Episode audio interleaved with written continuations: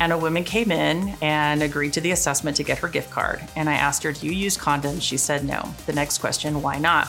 And she said, Because I get paid more not to. So she was a sex worker. I said, Okay. She said, And if I have one child, I get food stamps. And if I have two children, I'll get a place to live. Hey, everybody, welcome back to Fearless with Mark and Amber, the intersection of faith, family, and filmmaking. Today, we are picking back up with the second part of our interview with Monica Cline from It Takes a Family. And if you missed last week's episode, you can go back and search the archives at fearlessfeatures.org. Um, but today, the second part of her interview. So she, Monica, was a comprehensive sex educator, Mm-hmm. trained Trained and worked for Planned Parenthood. for for ten years, Mm-hmm. And then came to Christ and left and started It Takes a Family to really equip families in talking to their children about sex Mhm. instead of leaving it up to the public school systems and other people. Because what we found while working on our new documentary film, The Mind Polluters, which talks about comprehensive sex ed in the public school systems and just the, the sexualization of our children through the schools. And she even she even talks about, you know, through education, people change their behavior. Who's educating your children on sex and relationships? And who do you think really should be educating your children on sex and relationships? And I think you're really going to find, and it's going to be really eye opening listening to Monica go through what they actually teach children in the classroom. I was thinking as we were listening to this, there's a, of course, I remember movie quotes, right? Yeah, right. And and I remember uh, a TV commercial from when I was growing up. So this would have been probably in the early '90s, and it was, I think it was a PSA, a Mhm. public service announcement. And I don't remember it line by line, but I remember the content and that it was a young, uh, good looking teenage male, and he's talking right into the camera. And he's talking about how beautiful this girl is and all these things he's going to do with her and wine and dine her and blah, blah, blah. And then he, the, the shot goes close and he's, he's obviously talking to you as a parent. And he says, because if you don't talk to your daughter about sex, I will hmm and that's the end of the spot and i i that flashback came to me while we were listening to this because this th- this notion of you're a parent you're too stupid to have these conversations. This is mm-hmm. what's reinforced in our whole culture. We, we mm-hmm. talk about this with our with our daughters. There are shows that they love to watch that we have said no more mm-hmm. because the stereotypes that the world reinforces of parents and especially fathers Yeah. is that dads are dumb hmm if they're there at all and the kids uh you know just have figured everything else out on their own. Hmm and they seem to have this uh, mysterious endless wealth you know to buy whatever they Right. want. And they don't have to really uh, the the only concerns they have is you know who's their boyfriend going to be and who are they going to have sex with? Mm and it's this it's this constant barrage of this of this Perversion. negative this perverted stereotype Mhm. and it really of course until you're a dad you don't realize this um, but it really it really frustrates me to see that because um, they learn it from somewhere Mhm. and and they're taught by our entertainment culture that mom and dad are stupid and they can't talk to you about this and can't be trusted. You got to go somewhere else to get help. Um, and and she and she discusses that and talks about that. It clearly lays it out for you to see. But there is there is one thing before we get into her conversation, the second part of it, that uh, we we did have to take out uh, an explicit conversation that she has with a little girl. So we have you know cleaned up some of that audio. We Mhm. just it's just a little too intense. And i think for a lot of you you understand. Listen we don't we don't just like we don't need to tell our kids everything you know we feel it, it's our job as well. We don't have to make everything so explicit. I mean Yeah, and when we when we record these things, and we had this conversation with Monica when we were there, and she said how I don't know how explicit you want to get, and Mhm. we what we said was give us everything mhm. and let us determine that as we go. yeah and so it's it's uh, because I know this is shocking to a lot of it people. Because like like us, you know, you're along with the journey with us. Is you know, we are new to this as much as you are, and so we bring you guys and give you guys as much information and things that we're learning along Mhm. the way. So just to be respectful of where everybody's at, I think we just we really had to pull some of that. So just know that when she gets to the part of talking about being in the classroom, that we did, you know, take out some of that audio. mhm. it's it's necessary. That's that's what we're here to do. hmm Um, and Just like we would never put it in the film. Right, we, right, we we wouldn't we would not put it in the film. There's a lot of things like that that you get. Give me everything, and then let me decide. It's uh, and but so but but just to know that this is a reality that kids are facing. Yeah. Like we don't want to talk about it, but yet we have you know 10, 11, 12, 13 year olds talking about it. mhm. So somebody's got to talk about it. and and I would add too, it's not it's not because somebody like Monica wants to talk about it.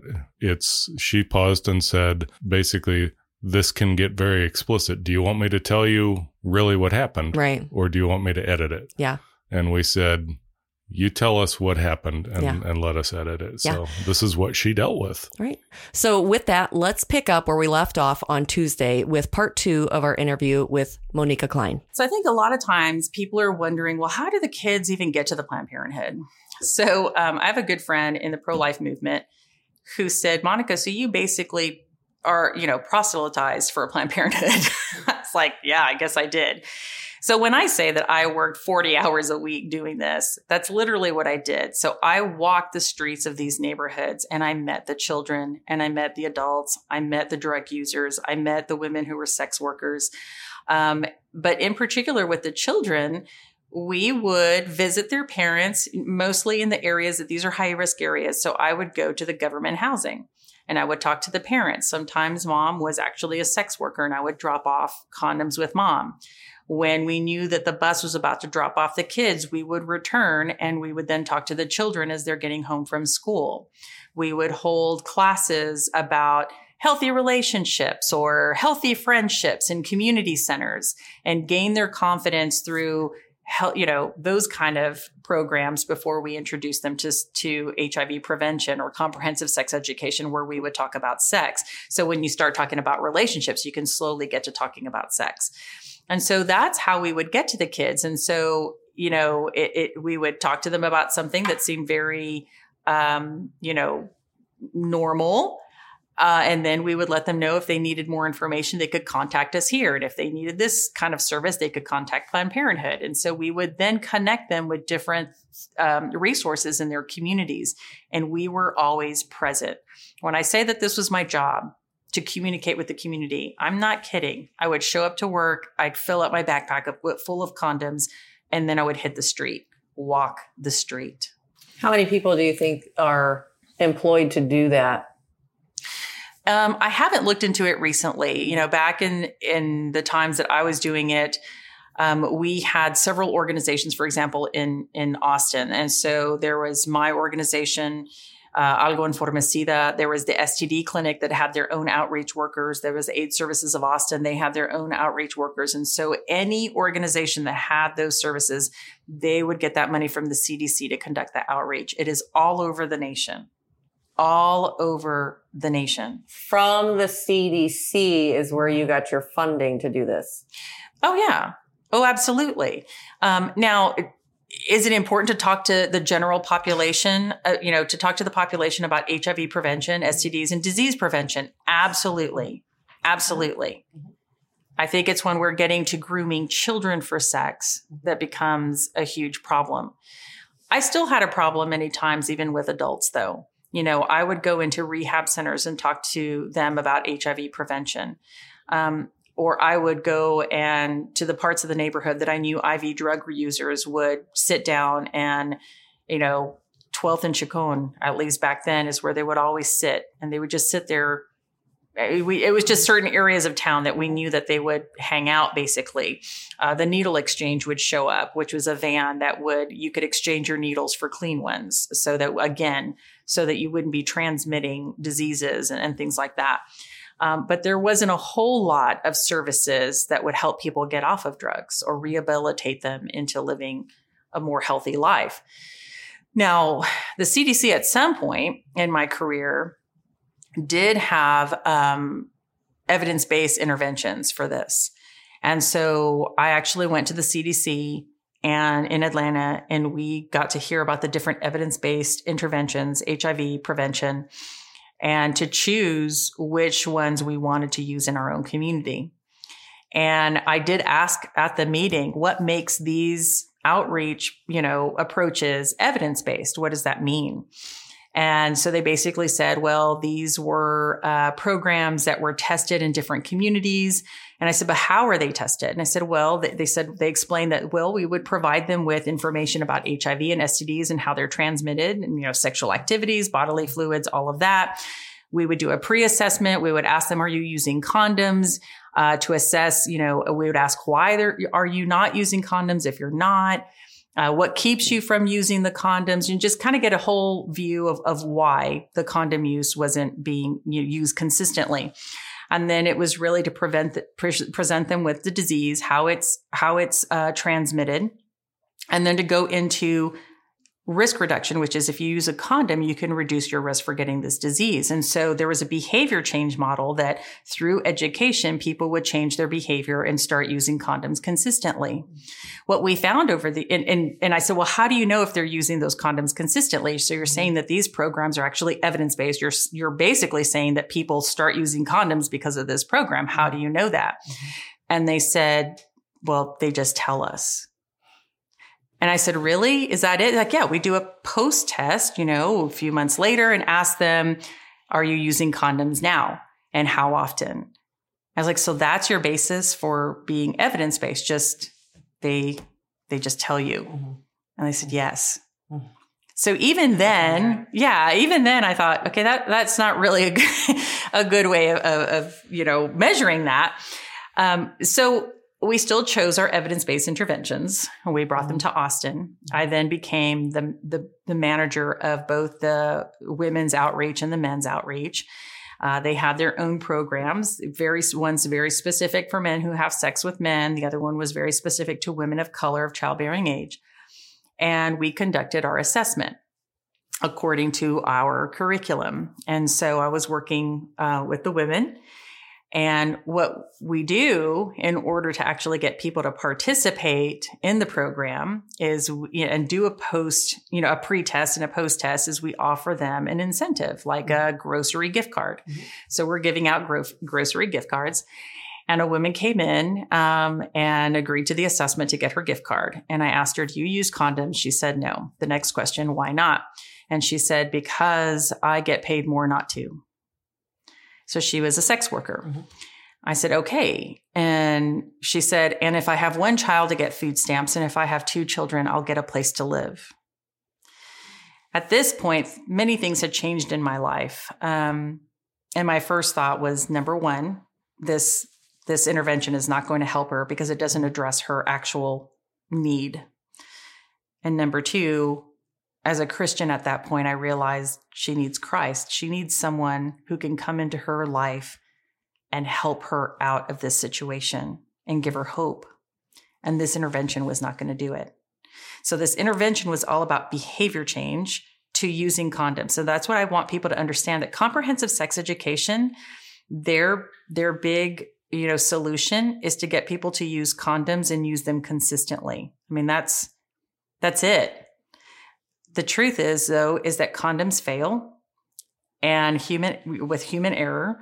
Um, and people don't always use them consistently. So, one of the problems that we saw, for example, with men who have sex with men, is that the men came at staff meetings and said, We're having an issue because gay men are now saying, We're going to get HIV anyway. Who cares?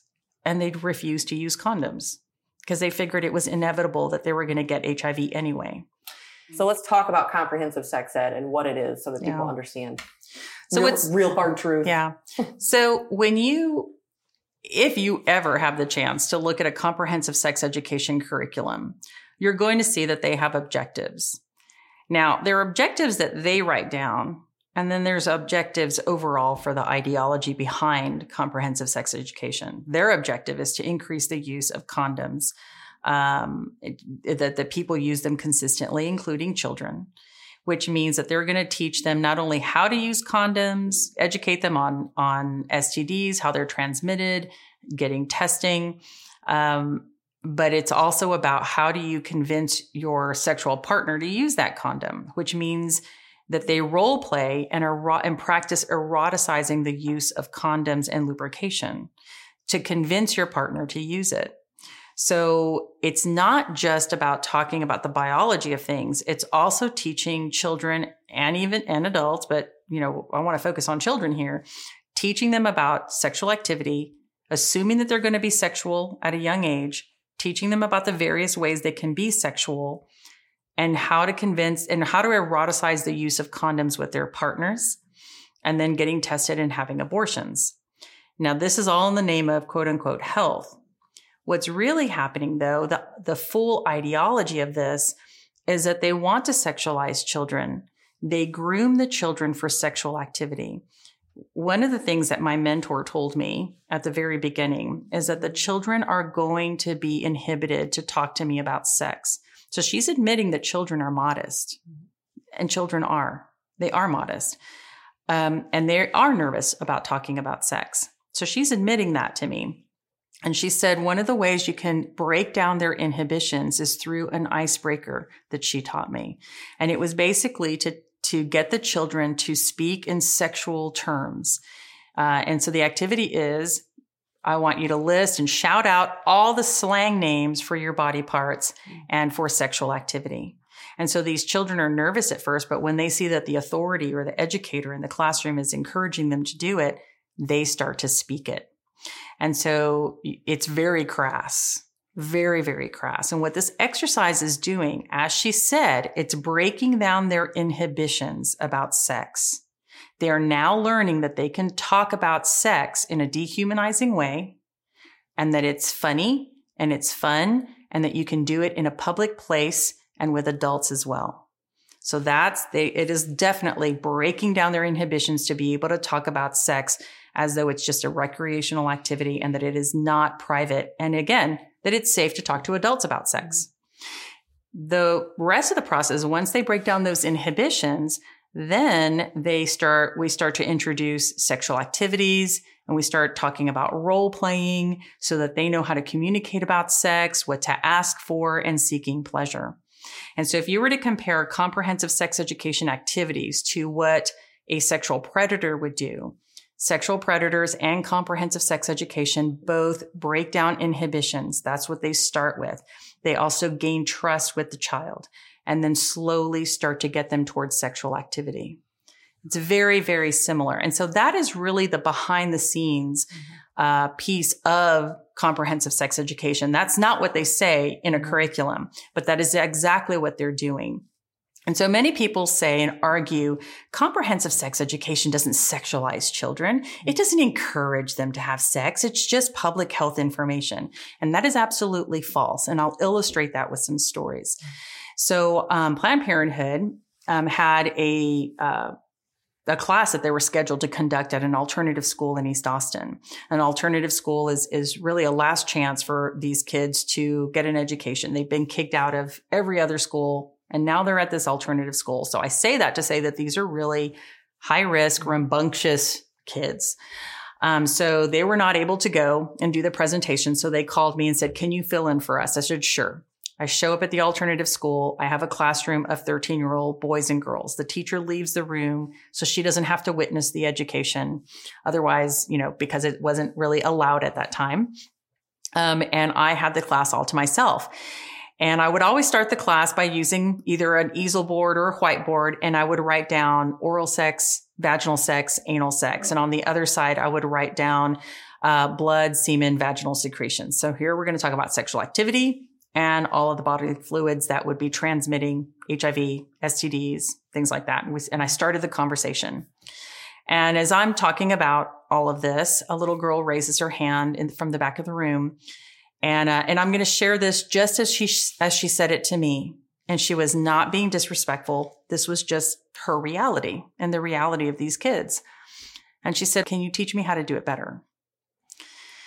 So I took a breath because I was actually surprised, even though I had been exposed to so many things. This was a 13 year old girl telling me this. Mhm. I said, Well, first, have you ever considered just not doing the activity that you don't like? And she just looked at me surprised.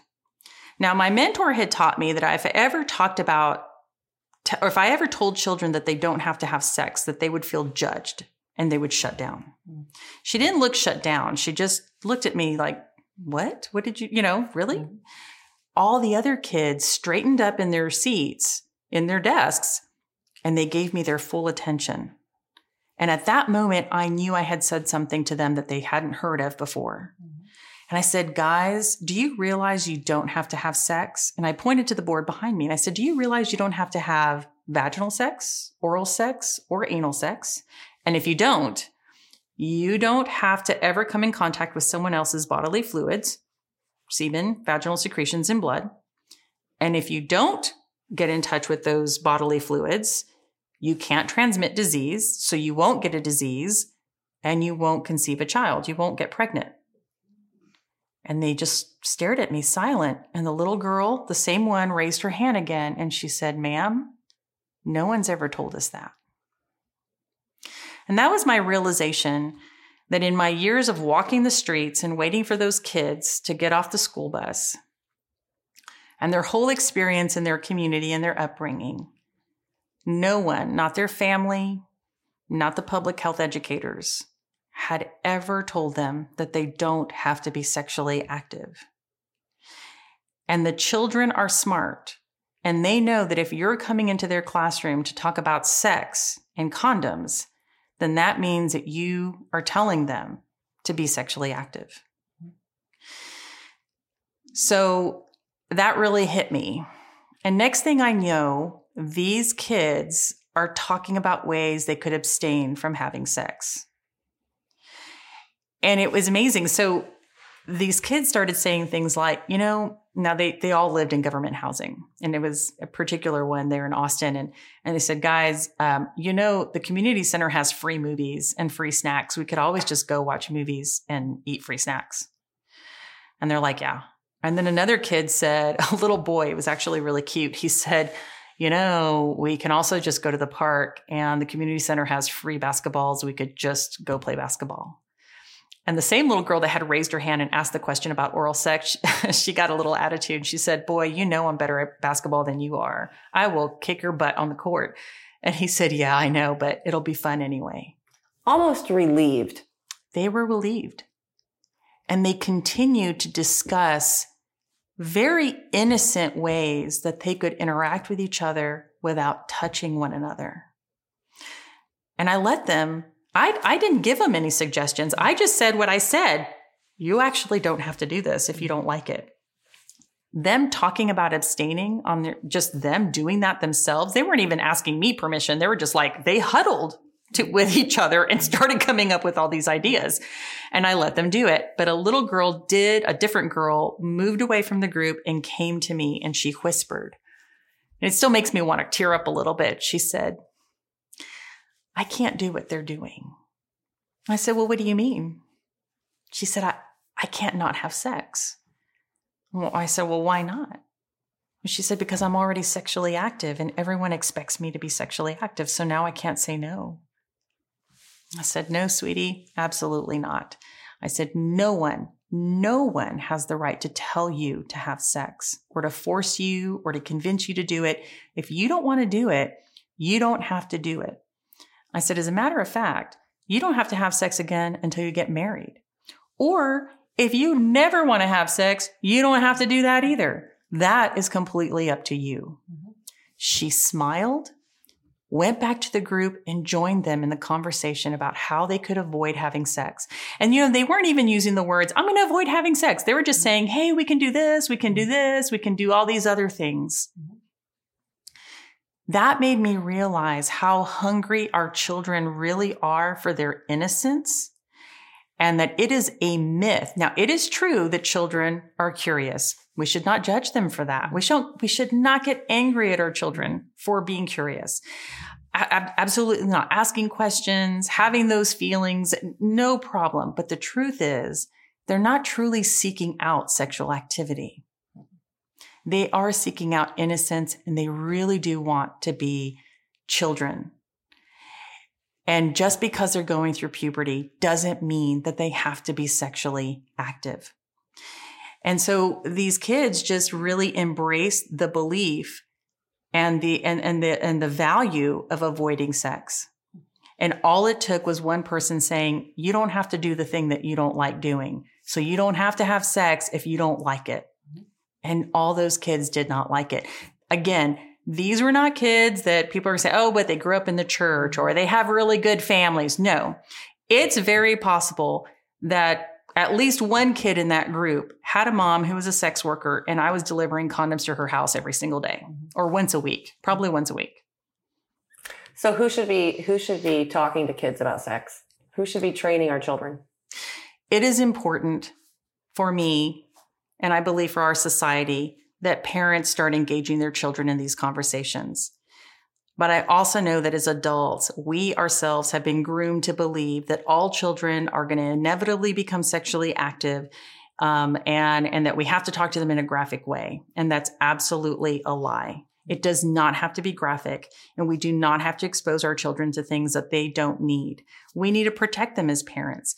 And when, and the truth is, is that these public health educators that are promoting comprehensive sex education, they believe not only do they say that parents are a barrier to service, they also say that parents are uneducated, ill equipped, too afraid, and that you're, you're just not qualified to talk about this. They don't want parents talking to their children.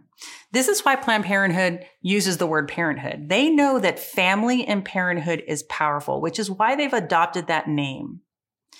The truth is, and why I created It Takes a Family, is that parents are powerful. Mm-hmm. This is why they're trying to keep parents away. They know parents are powerful. I want to help educate parents so that you feel confident, the parent feels confident to be able to speak to their own children about these things. And so I teach parents about the graphic things in the culture, not because I want them to teach their children about it, but because I want the parent to be aware of what possibly could be exposed to your child. Mm-hmm. Have you think about it, assess what is right, and be able to communicate with your child about those things when the time comes because our children need to know that we are leaders, which means we need to, we need to have our pulse on the culture so that we can give our children the proper response. Thank you guys so much for sticking around to the end. I hope this has been um, helpful information for you guys to understand what's happening to our children in the classrooms. And if you're horrified, good. We were too. I'm, I'm horrified every day. So it's time for all of us to use our voices to protect school children everywhere, kids everywhere. It doesn't matter if they're school children. Like kids are kids. Let them be kids.